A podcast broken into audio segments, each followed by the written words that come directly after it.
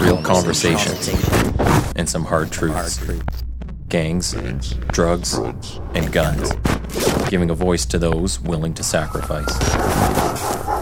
We have stories that need to be told. We have lessons that need to be taught. Protect and serve. Welcome to The Quiet Professional. Hey, welcome back, everybody. Nathan Romas with you. Today, we're going to be talking about some national security topics, politics, and the culture of security institutions. For that, I have Daniel Stanton on the program. Dan is a former executive manager with the Canadian Security Intelligence Service. He dedicated over 30 years to both national and international security issues. He worked in fields of counterterrorism and espionage and counterproliferation. He is now the director of the National Security Program at the University of Ottawa Professional Development Institute and a regular contributor to media as an expert on these same topics. So, welcome, Dan. Oh, it's great to be here, Nathan. Yeah, no, we are just, uh, we kind of got fired up here and we're saying, um, I think we originally scheduled this maybe like two months ago, or we were talking about scheduling this, and so much has changed in the world. Uh, things are moving at a fast pace right now. So I'm glad to get you in because I look at a lot of your stuff on LinkedIn and you put out some really good content and and I like looking at your critiques and criticisms of oh, some of the articles out there. So I really appreciate uh, your point of view on things. But uh, I'd like to, before we get into the heavier topics, talk about you. So if you could kind of give the audience an idea of uh, where you come from and how you got into this whole world, this crazy world of things. Sure. I mean, it, it's just funny. I think, like everybody, how you end up somewhere. I, you know, grew up in Ottawa, went away to university, ended up in Toronto, working retail. But I had applied to the security service of the RCMP um, shortly after I finished university, and I completely forgot about it. And then three years later, um, I got a call, uh, and it, they were hiring investigators for a new organization. The long and the short of it, I ended up waking up one morning at Camp Borden with 32 other uh, just as bewildered strangers from across the country, training, training to be investigators. In they wanted to fill vacancies in the regions for this new organization, and then I ended up in Toronto region. Uh, did my first seven years there, working um, what we called Soviet uh, anti-Soviet operations. It was the KGB desk. And I was very fortunate because I was the first non Mountie in this particular section in counterintelligence. And while it was a new organization, it was only a year and a half old, they had 40 years of experience, not individually, but collectively, the tradecraft, the methodology working against these very sophisticated targets. Because the threat environment hadn't changed in, in decades. And so I kind of bit of a quiet guy. I kind of listened a lot and uh, took did all the jobs, did the walk-ins they called them. They were usually people with tinfoil hats, and uh, and learned and learned. And so most of what I learned as an investigator in intelligence work, I got from those ex-members of the RCMP who who chose to stay in this new organization and because the work didn't really change. The only thing that changed is they didn't have a badge and they were no longer in the force, mm-hmm. but their data work and their expertise and their commitment and everything hadn't hadn't really changed. So I was quite fortunate, I think, in where I landed, and uh, very quickly ended up, you know, recruiting sources and handling sources and double agents and which beat the hell out of selling shoes in Toronto. quite a different, yeah, quite a different job.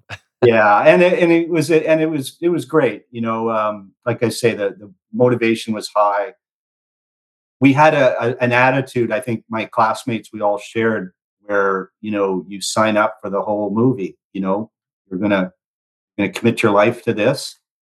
You know, much as in other vocations as well, and uh, for Canada security. So uh, it was all it was all win win. Yeah.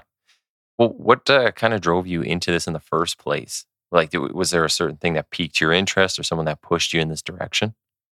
Yeah, nobody pushed me in it. I, I was always interested in, I mean, I studied history and I was always interested in international relations and things going on. And that's really, since 90% of the threats are external to Canada, if you have a curiosity of what's going on in the world, then it it's it's kind of easy. So um, I think it's just maybe I'd say intellectually I had those interests and I had read a lot about espionage and British experiences and things like that.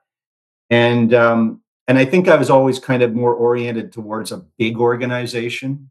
Okay. As opposed to, you know, doing my own thing. And so I, I kind of like that. I like being part of that and training and that camaraderie that came with yeah working for the same cause. You know, I, you you understand what I mean. And um, and so then I just that my loyalty automatically just went to that organization and, and the Canadian government and and it, it was a good it was a good ride.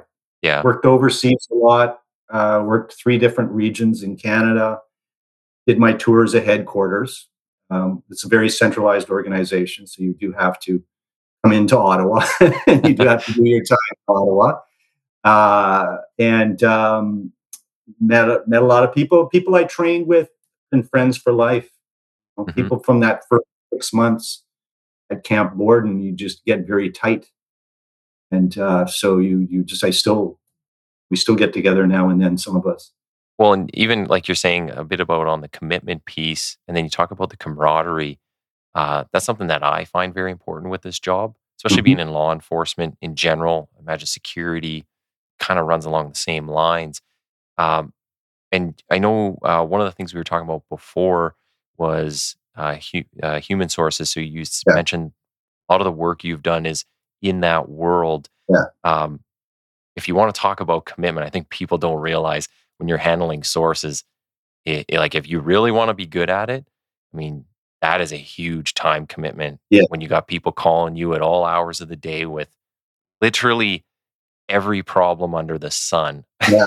Because you can be their best friend and and you're like a, a shoulder to cry on all the way to national security issues and you know you're trying to rally the troops and and prevent something major or uh, uh, big from happening so uh, did you find that uh, in the source world was it a huge time commitment for you in in the realm that you were kind of operating in yeah like you have people calling you all the time? Yeah, not not so much calling me all the time, but I really like what you said about shoulder to cry on because mm. my mantra has always been a good source handler is a therapist. Yeah. You really are because you you you have to invest the time and you have to listen and the main reason is for security reasons. You have to know your source. You have to know their threshold for stress. You have to know what's going on in their life sometimes personal life can actually be more significant than you know informing on the bad guys. Yeah. And so you you do have to have time. And i can remember i can remember quite junior in my my career i remember one guy he ended up being a really good source. I saw him like eight times before he actually came across and told me anything. Because mm-hmm. they're they're kind of assessing you and putting you putting you off and oh, i can't meet. I'm busy and go away. You get used to that a lot because they're scared. They don't want to talk to you but I'm I was persistent and I would go back out and see him and try to see him and and then finally at one point he just told me something about the target of investigation. I was like, wow.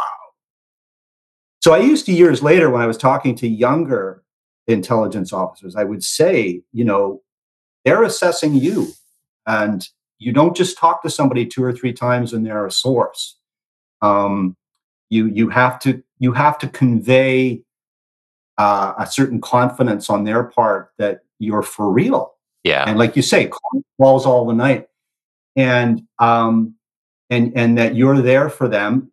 But at the same time, you're professional. They may see you as their best friend and knowing all about their secret life, but you can't ever let your guard down in the sense that as much as you like the person, and a couple people I think most respect, admiration I've ever had for people, but at the same time you're always listening to what they're saying and you're you're thinking you, you know any any chance that maybe they're getting something that's false or maybe they've turned and they're working for the bad guys so you're always kind of yeah I'm not saying you're not trusting them, but you always have to be professional.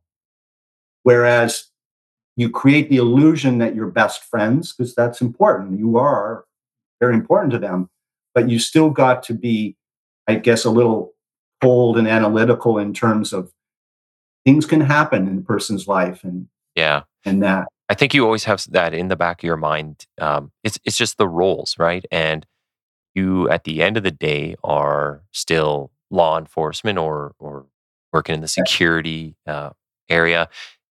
So if you get something that you can use that's safe and nobody's going to die from it, and whatever other checks you have to do, you're looking to use that information.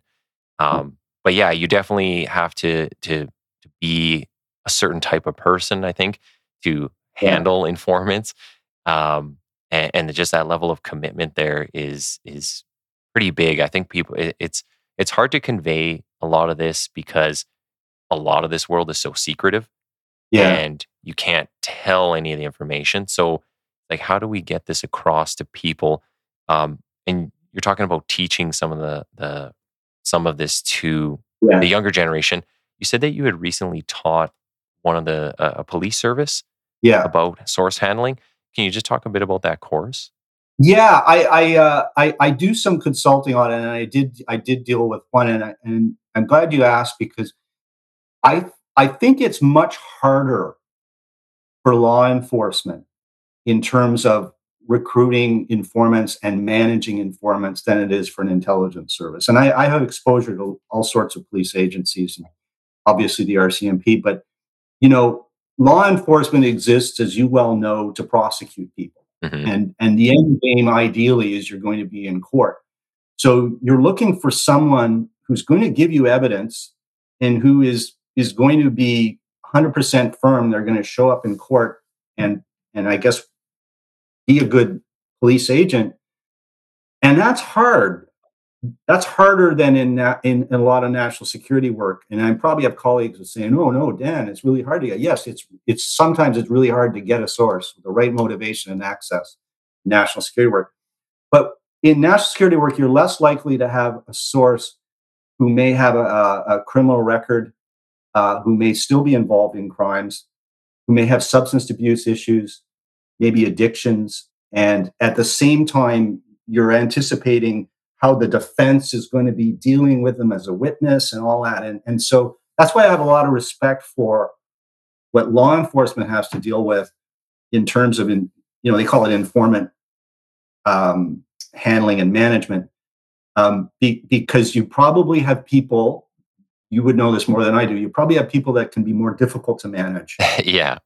We've had people like in Nashville, I've had sources that are really hard to manage, are really manipulative, and they're really good at lying to the bad guys, but you're less likely to have people that are going to have all this other stuff going on in their life that is like, oh, you know, just could complicate.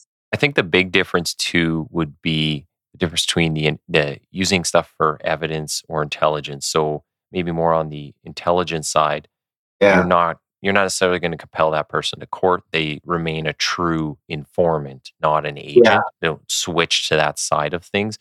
Whereas for uh, police, a lot of what we want to do is gather evidence, something we have to present in court. So you're trying to keep that person as an informant in some cases where you don't want to reveal their identity. Um, they're just a number, and you know only the the the handler ends up in court, yeah. basically to say nothing.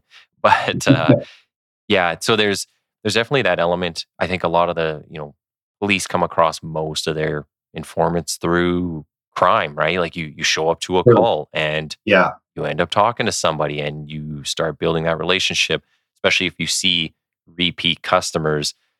You're constantly in at this person's door, like develop a relationship with them, professional one, and then you kind of go from there. Yeah. You know, hey, can I get some information that helps us stop whatever it is we want to stop? So Mm. Um, yeah, yeah. Do you enjoy the the teaching aspect now? I guess that's like a big part of what you're doing after.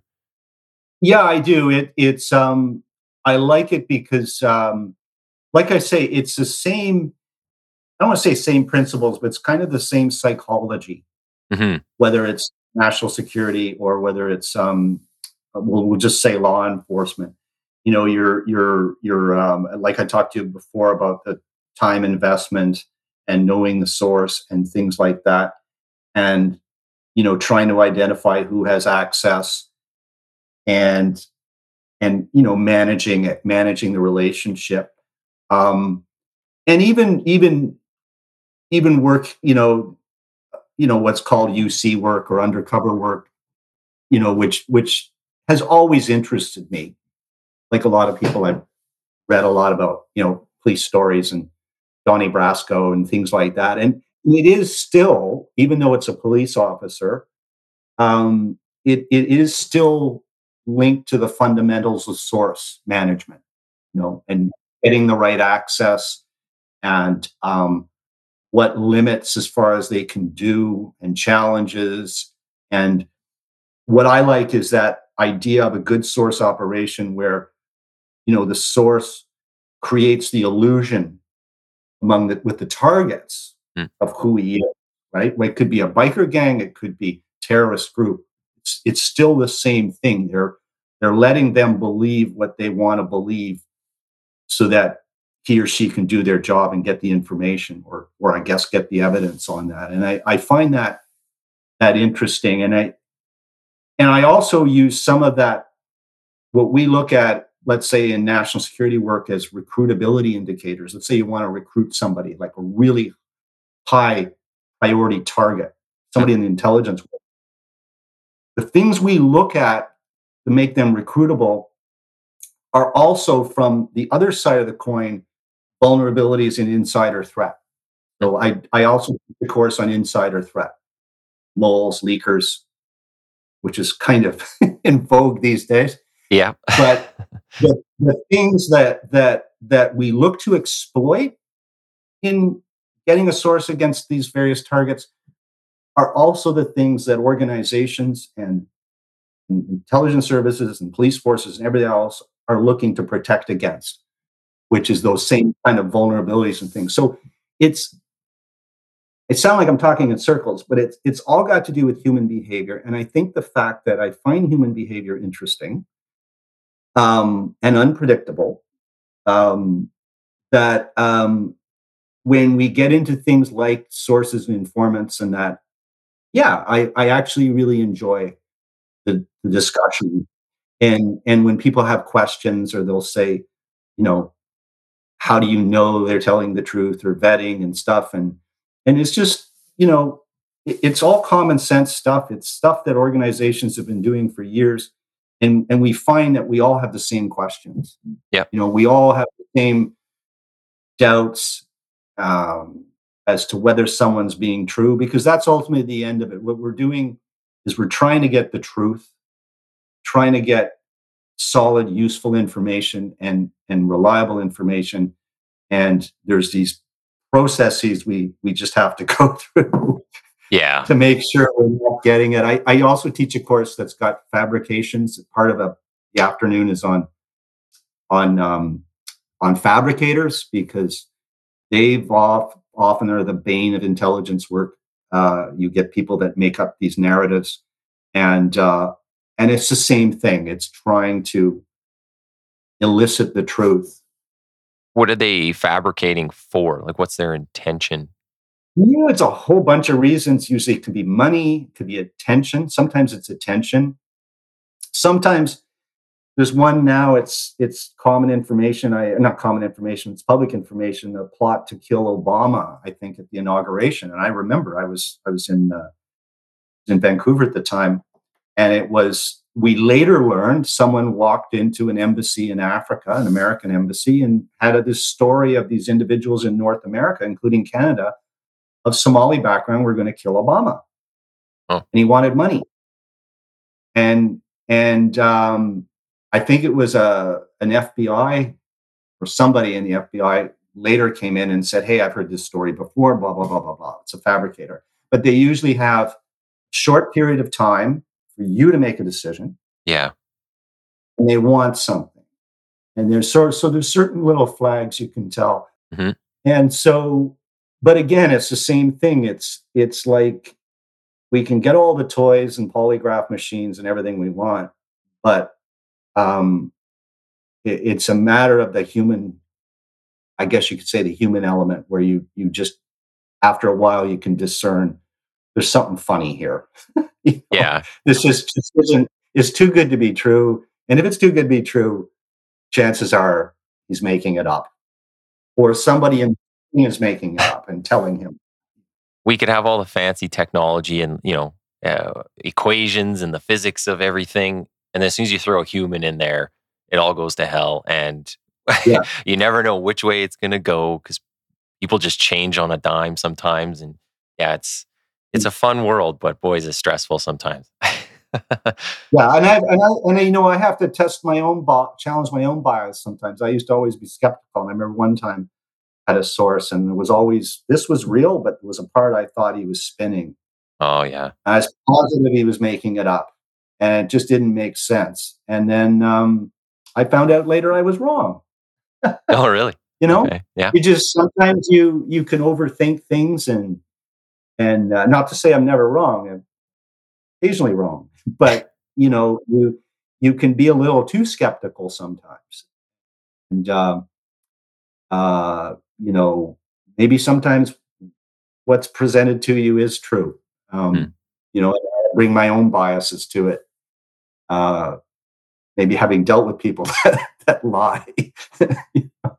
yeah, it, it could put up like a few walls. Maybe you become a little more skeptical of what people say. Like it, it's just based on all your prior experience, right? And you, yes. and especially if you get burned a few times, then you really start kind of getting on the defensive. Um, but I, yeah, I mean that's just that's just through experience. So um, on a lot of these topics, though, and like you're saying, uh, a lot of this stuff kind of in vogue nowadays.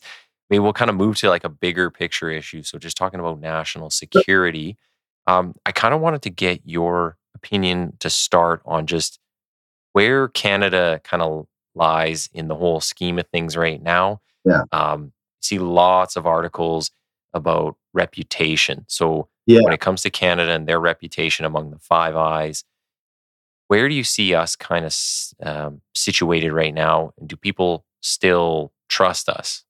Yeah, that's that's a good question. Um, I mean, I know I, I worked with there's there's 12 partners. I think I worked with nine or 10 of them of the Five Eyes. I mean, closely. This is SIGINT as well as the human agencies that that we conventionally regard as the Five Eyes and the relationship was always good. You know, Canada is seen as, in many ways, what we call a niche provider we don't have, you know, global intelligence collection ISI and CSIS and some other partners. But in that, those areas that we, in my view, we always fought above our punching weight. And in other areas, we're more of a receiver, like in what we call non threat foreign intelligence. What I'm a little concerned with recently is some of the effects of the leaks. Okay. And that, so there, there have been leaks. There have been pre-leak, pre-China Gate. I call it the China Foreign Interference China Gate leaks that probably a lot of people didn't notice. And then there's been some recent leaks on the India business. Yes. And while I think the China ones were more domestic, I think the India ones, um, I, I, I have, I can't doubt that there's some discussion somewhere. Maybe what are the Canadians doing? This is the the latest stuff on India and you know the killing of Mr. Nijjar and, and things like that. And I, I have no problem with the veracity of the information, either the Five Eyes or Canadian intelligence. But I wonder if if somebody is thinking at some point what goes on. And then we have a case, as you know, in Ottawa with the Ortis case as well. Yeah, the trial with Cameron Ortis. Yeah, and that's not a that's not a pretty pretty case. What has been released in the public, as you know, they've think for the last two weeks they've they've um, clamped down on on the, the public aspect of the trial. So while we haven't had the you know the Delisles and not the Delisles, the uh, Snowdens and, and all the leaks mm. you know, let's say the US had, I do think some of the more recent leaks maybe uh, they are injurious to national security. I can't I can't say it isn't. I know it's probably injurious to CSIS in terms of getting future sources. but I'd say, yeah, I think our brand has probably been dented a bit. And then let's get outside of the intel agencies, just the whole issue of Canada's contribution to the military and NATO and things like that. Yeah. Um, I, you know, I've been retired for, I guess, four years now, government service, but I can't help but think that that doesn't put Canada a couple notches lower than where it used to be in terms of, you know, their own weight, I guess. So kind of the totality of it all. Yeah, Like you, you're saying, just everything. Yeah. I could kind of see that. Like I see some of the the news that you know we might not be included in some discussions when it comes to partners from the Five Eyes. You know, we get left out, but I've also read a lot of things where it says, yeah, like you're saying, we're a net importer of the security information. We don't necessarily have the reach like the U.S. or the the Brits might have Yeah. uh, when you come to the foreign intelligence.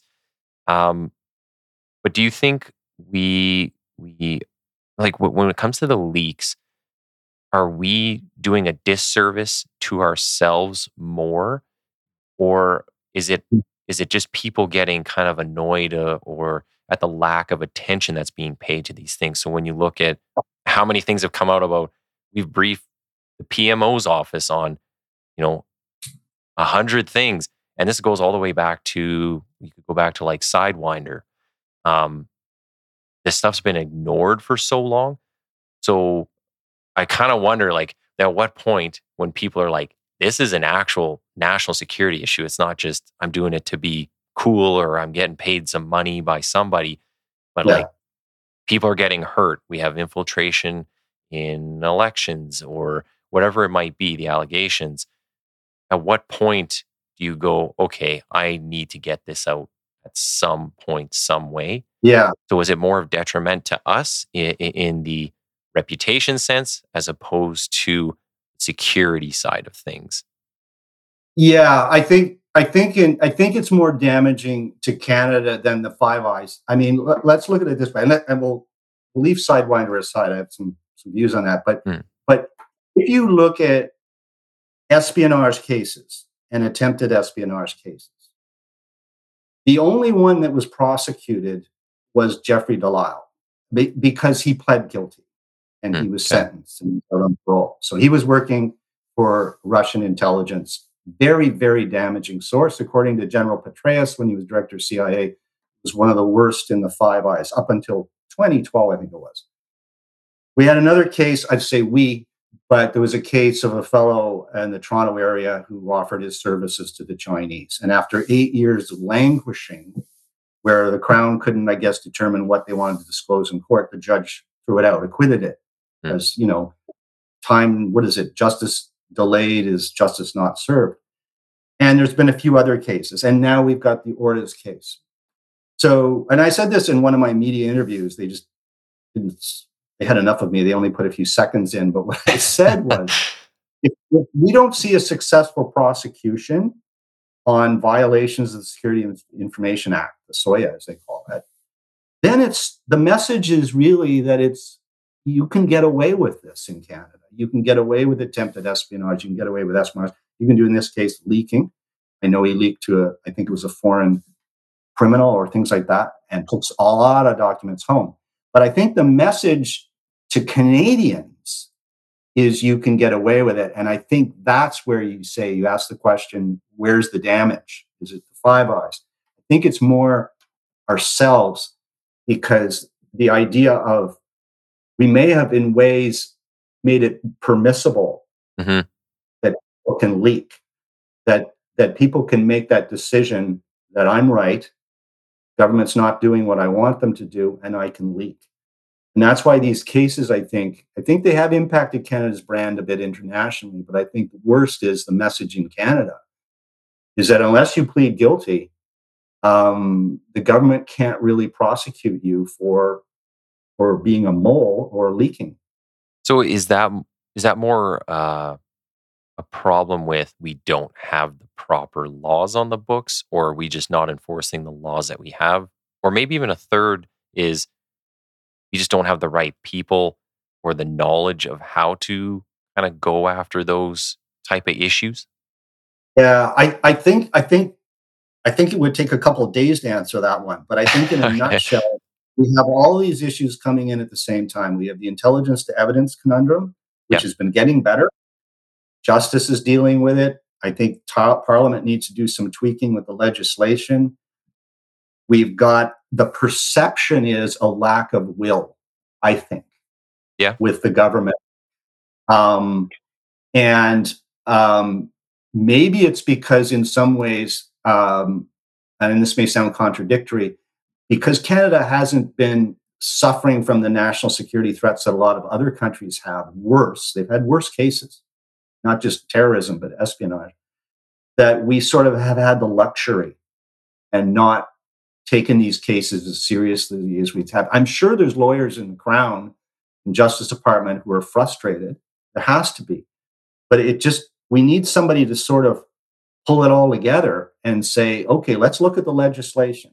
Okay, I gave testimony twice uh, at House of Commons on foreign interference. And we do have legislation, the Security of Information Act. You can prosecute foreign Mhm. interference. But they hadn't really done that until some charges recently. And I, my understanding from people that are lawyers is these legislations need a bit, need some tweaking, some amendments that need to be made. But it's not rocket science. It's just a matter of getting government to do that and getting the current government maybe push to have these changes done so you can get a prosecution. Yeah. Because our allies are able to do this. I mean, the Americans just sentenced this guy, Jason Schultz.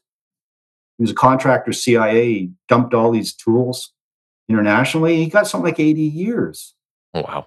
Um, you know, the Germans, I think the no, the, I think there's a Brit uh, was selling stuff to the Russians. I think he got a pretty good conviction. So we are looking kind of a little weak Yeah. in counter espionage. I think it's honestly it's it's it's through the whole justice system. This is like right down to petty theft. We just like we're tossing so much in the courts now. We see like serious uh, uh, ag assaults. We see people get stabbed and like it just gets tossed and Yeah, crown the crown just doesn't have time for it in the day. They're they're running Yeah. fifty other trials, you know, it, and they just they can't get to it or something. So they we've had stuff tossed out. We've had serious files where they find um, the smallest reason to throw it out, yeah, and like we'll personally we'll go and have a debate in a crown's office, and you'll see um, it's like really you're you're tossing it for that like. I think it's more bringing the justice system into disrepute by not going ahead and just saying, "Hey, we might have stepped on someone's rights, but we were, you know, right in nine out of ten of the steps. Like, I think this is a very minor infraction. yeah. No, just toss it." So it is. Yeah, I think a lot of it comes down to the will. We're missing the people who really have that kind of the gusto, the drive to just be like, "I'm going to go ahead with this." Yeah. I, I agree with you totally. And, and I mean, to be fair, too, to- not to be just totally depressing. Um, you know, there are there are things that go on in national security world that don't involve prosecutions. I mean, there's there's like the day to day stuff. Just as I'm sure with law enforcement, you know, you've got a police officer on patrol.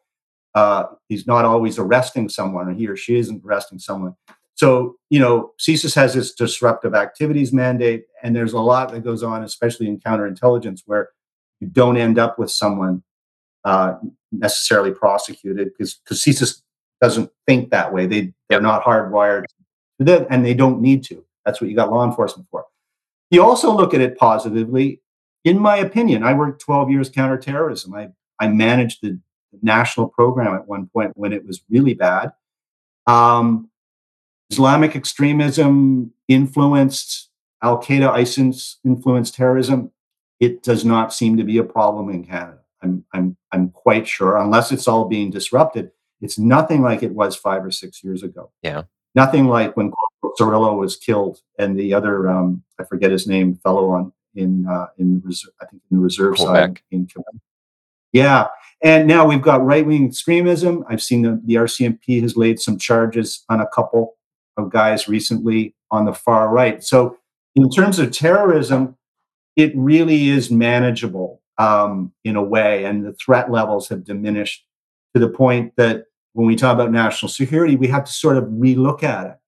We look at foreign interference, and I've been going around talking about this. It is a problem. It is, it is a serious problem, not just China, India, Iran, Russia to a certain degree. And um, that's where I think our lack of uh, leadership and um, action, let's say, or policy incomes are costing us. So it's kind of like if we look back in the last five or six years, you know, or 10 years ago, 10 years ago would be accurate, we, we were seized with terrorism issues while still working counterintelligence, and you know, Russia, China, everything else, and some other stuff. And now that stuff is diminished, but we realize now we're, I'd say, almost overwhelmed with these state actors. Okay. These malignant, blind state actors with foreign interference in Canada. And that's where, again, I've talked a lot about this. We have to sort of have a rethink in terms of national security instead of just the hard espionage cases, terrorism cases. We now have to look at the more subtle but just as damaging foreign interference activities. And I think that's been neglected. Not the only one, I think you said that. And uh, the country's trying to do a catch up on it.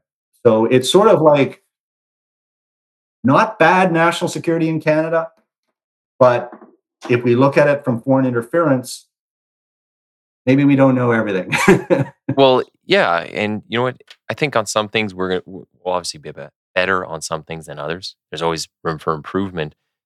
Do you think that we have the right organizations? So between the RCMP, CSIS, CSE, do we need more organizations looking at certain things? Do we need to kind of narrow some mandates down of some people and have some other no organizations created or no the pro- the problem isn't the organizations that are collecting it.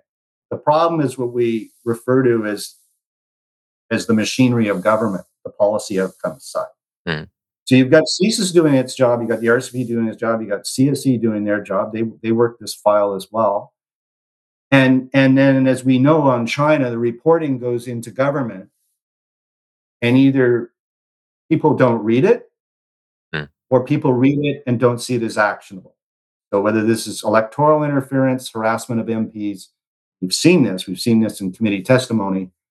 That side of the intelligence world, the, the policy outcome world, machinery government world, in my opinion, is, has been somewhat dysfunctional in that they don't do it.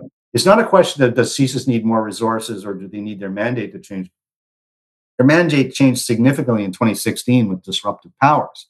They've got all sorts of resources and I think the RCMP as well. The problem is when you look at the prosecution side of foreign interference, um, I think it was the new commissioner or the interim commissioner said at the time, well, we need to fix the intel evidence thing. Okay. The RCMP to do it. And I respectfully beg to differ. If you have the legislation, the RCMP can collect the evidence on foreign interference. They, you know, they that's their that's their métier. That's what they do. They they collect the evidence on it. But I think it's a matter of I think refocusing a bit how the agencies work and having the policymakers take some leadership on this. Mm, yeah. Instead of now, because the government is basically under siege with these allegations on China, they're just in this kind of defensive mode. Here's an inquiry, go away.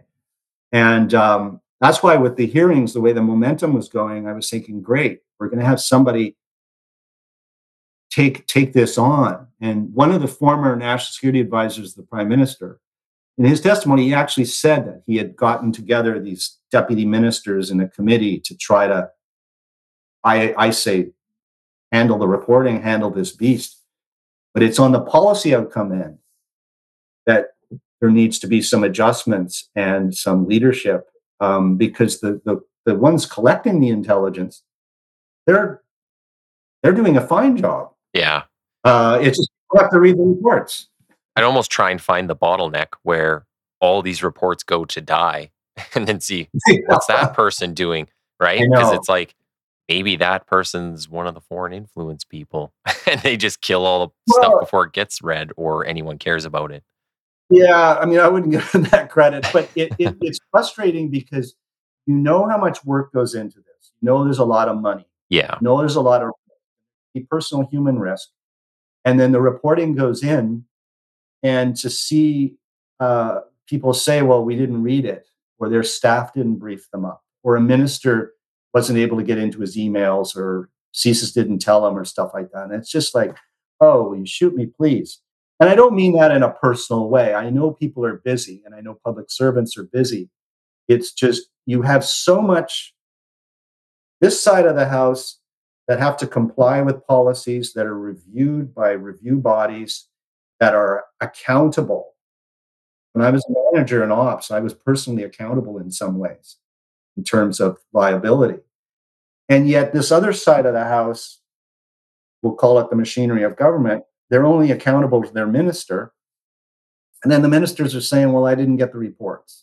Yeah. And uh, that's really, really, if I had one wish list from this inquiry, that's the side that needs to be fixed. It's not give CSIS more surveillance cars or give the Mounties more money.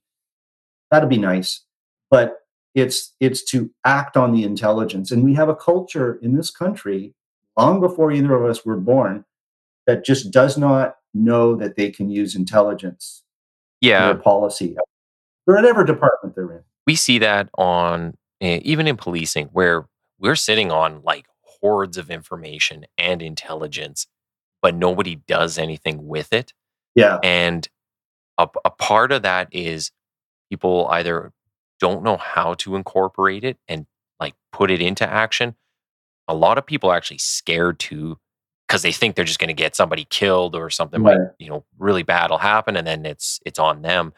So those are kind of the two of the biggest things that i've seen when when we have the intel and and people don't want to use it.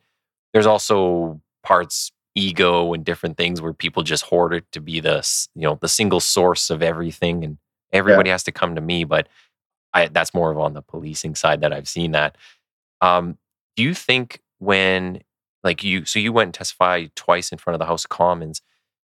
Yeah. do you think those um, doing those kind of things really helps get through to some of the politicians? Is that where maybe maybe we need more of that? Because if reports you're putting all the time and effort into reports and it's not going where it's supposed to or it's not getting read you know just kind of skipping all the middle people and go straight to them face to face and say this is what's going on in your backyard yeah. like it, do you find that's more effective I, I think it, I think it does. I mean, I've I've had you know I, I've had some MPs speak to me afterwards, and they have thanked me. Okay. And it's not just for partisan reasons, um, and uh, uh, of of various parties.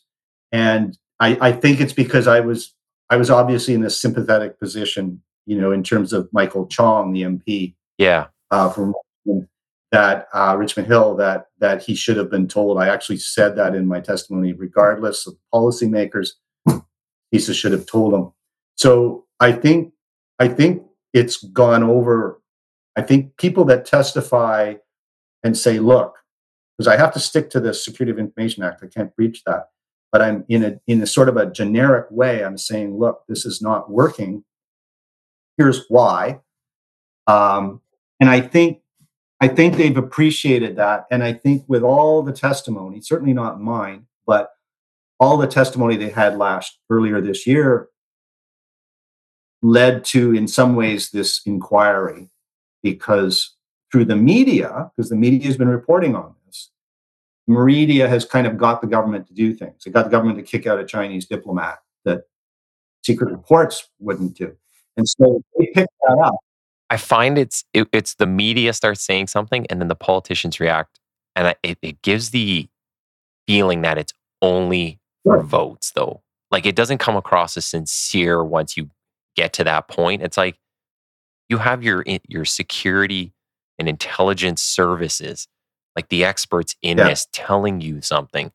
You think that would be the most important people to listen to, but it's not until it gets to the media where somebody then is turning it into a pandemic, epidemic of whatever is going on.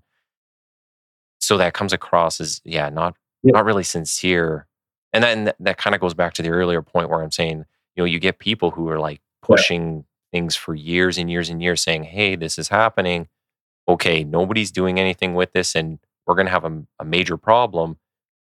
Here you go. Now you get start getting leaks. So I think there, yeah, I think it comes down to a lot of the leadership, and we need some Yeah. better leadership where they're actually listening to these these things, and even having the right people in between who know how to act on certain things or Yeah. what information to pass along. I think that's missing. It, it is, and I think I I think with like for example the China business, probably over the summer the government realized they were looking weak in terms of national security with all these allegations. The three main MPs were being harassed, all this stuff, and then you get the threat of a leak regarding India. So what does the prime minister do? Does he sit on it and Canadians learn from the media? No because they realize, I think, at the end of the day, it is votes, but it's also if you're not going to put the safety and security of Canadians first, you're finished in an election. Mhm. I mean, you talk about carbon tax, you could talk about inflation, you could talk about getting the grocery heads in for a meeting. If you are seen to not put the safety and security of Canadians, whether it's a hostile intelligence service collecting information or whether it's a state murdering somebody, um, you're toast. And I think the government realized on China, the perception may not be the real Yeah. in the public is that they've sort of dropped the ball on Chinese foreign interference for years. And so that's why in the India case, and I don't think they necessarily handled it right, they realized if we're seen to be the last one on the block to know about this, because it came out in the Globe and Mail, we're finished. So then that's where the prime minister makes the Yeah. declaration in the House and all sorts of ramifications there. But I think especially in our own backyard, right? especially in our own backyard. And and exactly. And and and it's a Yeah. Canadian. And so I think the realization is people say, okay, elections, national security doesn't matter. And, and there's a grain of truth to that. Canadians care about, you know, gas for their car and everything else and, and kids in schools. And um, but I think if if it increasingly becomes the view of the public that the government has been kind of weak on the national security file, that that can harm them at the polls. And so that's why I'm still a bit bewildered. Yes. We don't have a registry, uh, foreign agent registry. I'm still bewildered the way they handled the inquiry, fobbing it off to the opposition, the silence on it. Uh, and I guess it's just maybe they're just under siege politically and with the polls. And uh, and and Canadians are wondering what gives. Well, and you know what? Maybe that kind of leads into one of the things I was going to talk about is how do you how do you educate the public on any of this stuff? Because even from my perspective in law enforcement, where we're not necessarily dealing with national security issues day to day, but you kind of get like little hints of it here and there, or maybe you hear things in certain conversations. But I mean, we're not we're not like super far on the outside of that world. Yeah. Boy, when you try to talk to people about it, even uh, even police, I know. it's it's like you're speaking another language, and they're can, do they care? Well, maybe they care, but I think they only care about as much Yeah. as the general public. So, how do you educate the public and also get them? I want to say uh, maybe motivated is the word uh, to to do something about it with their votes or lobbying or whatever it might be. But how do you how do you explain all this to people? Because it's boy, it feels like we're we're way way behind. It is. It, it's it's a good question, and it's one of my former directors, Ward Elcock. He made these comments in a media interview. This was back, I think, in the winter or spring. He said, "Look," he said, "politicians are very smart people. They they will make the issues the issues they believe their constituents want to talk about and are concerned about. So if Canadians aren't concerned about national security, then why are the politicians they're not going to be concerned about national security. I think they become concerned about mm. national security because what we've seen with this China Gate business is that members of parliament and at a provincial and municipal level politicians have been targeted by foreign states. And I think that's that's what's different this yeah. year, in the past year, than ever before, is and this sounds cynical, but yeah, it's okay if it's the Chinese Canadian community and police stations and all that. Okay. Yeah, if it's a Sikh community and India's interfering, there's a tolerance there. But now we're seeing that they're actually targeting politicians, that they may actually be interfering in the ridings. They may actually have tried to change the way of elections going. Now we've got their attention because that's their business. Yeah, but even the diasporas, right? You've got all these people over here that are yeah. kind of have people making threats to them or their families back home. And it's like, well, there's your voting group right there, right? They're the ones getting uh, attacked or affected or whatever it might be. So, I yeah, it's it's just surprising. It's what a beast of an issue to try and you know tackle.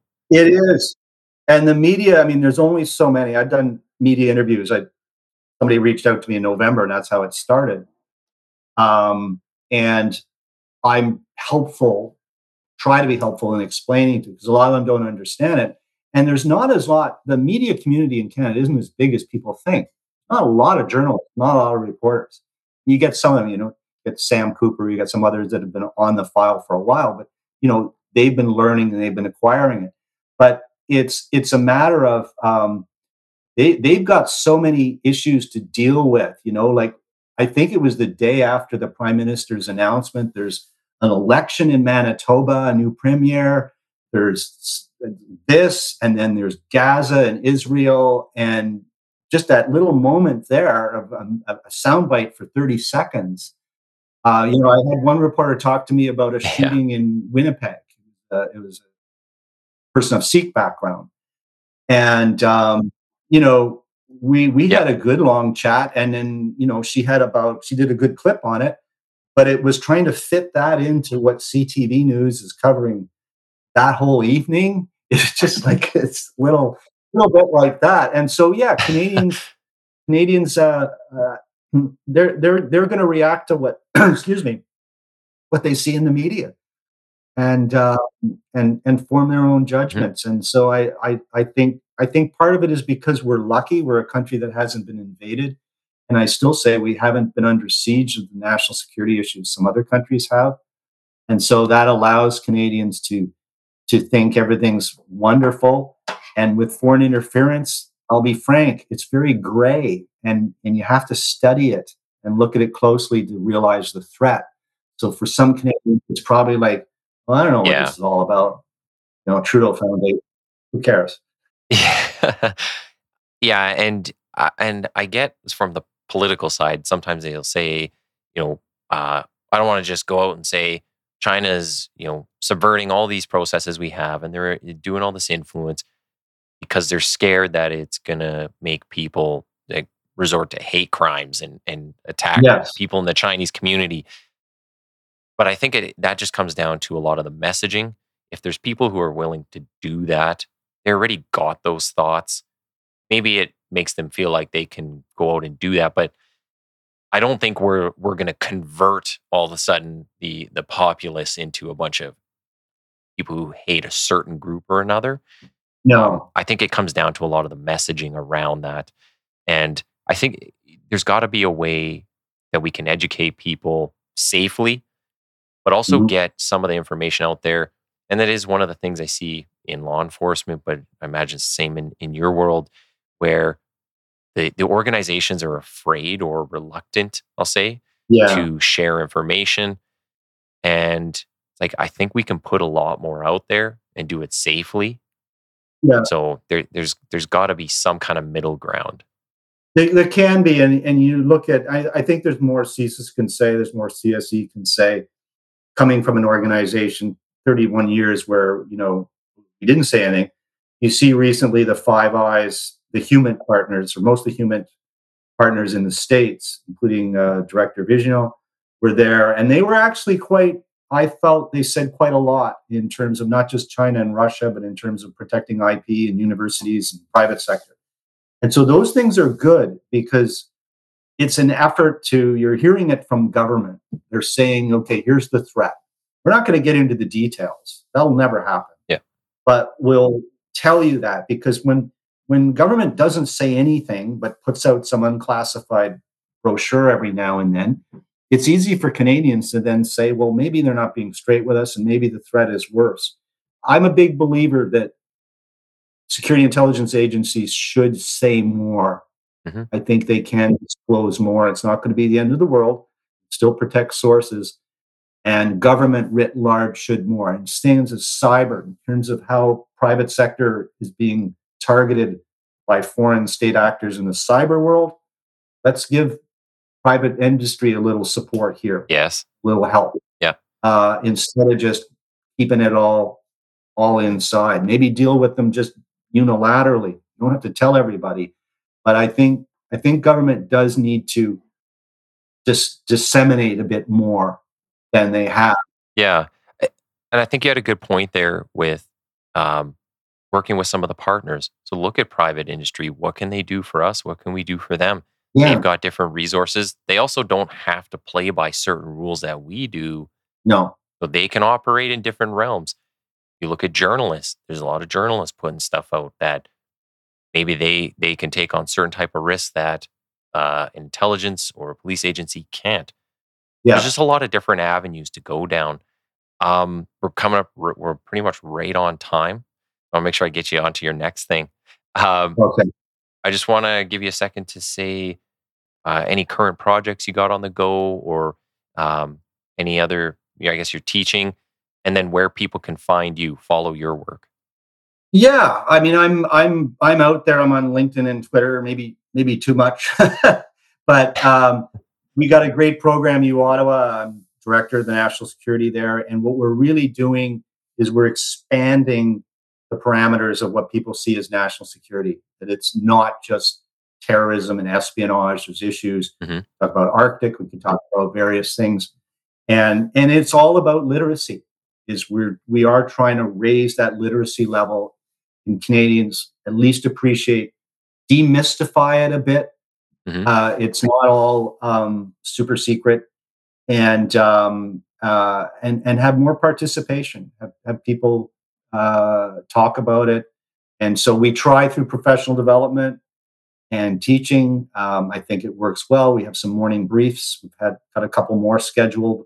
We're going to have some online, and it's just to have Canadians talk about it. Yeah, because uh, like your point what's the impact of this what's the five eyes the brand it's ultimately what it matters to canadians and it's what's the messaging for canadians Because we don't we don't worry too much about what the rest of the world thinks but I, am concerned about what canadians think and know.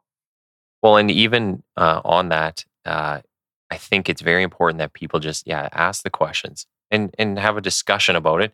Don't have to no. shout and scream but um because we get not get nowhere and get nothing done. But yeah even if you don't end up working in this realm yeah. just don't be afraid to ask questions and learn because it is important and at some point some way it could have an effect on you so yeah. good to know so mm-hmm. um i'll post some links uh to your social media but um yeah just hang on the line for two seconds i'll say bye offline but thank you for coming on uh, the show today Oh, thank you, Nathan. Thank you for having me. It's been a pleasure.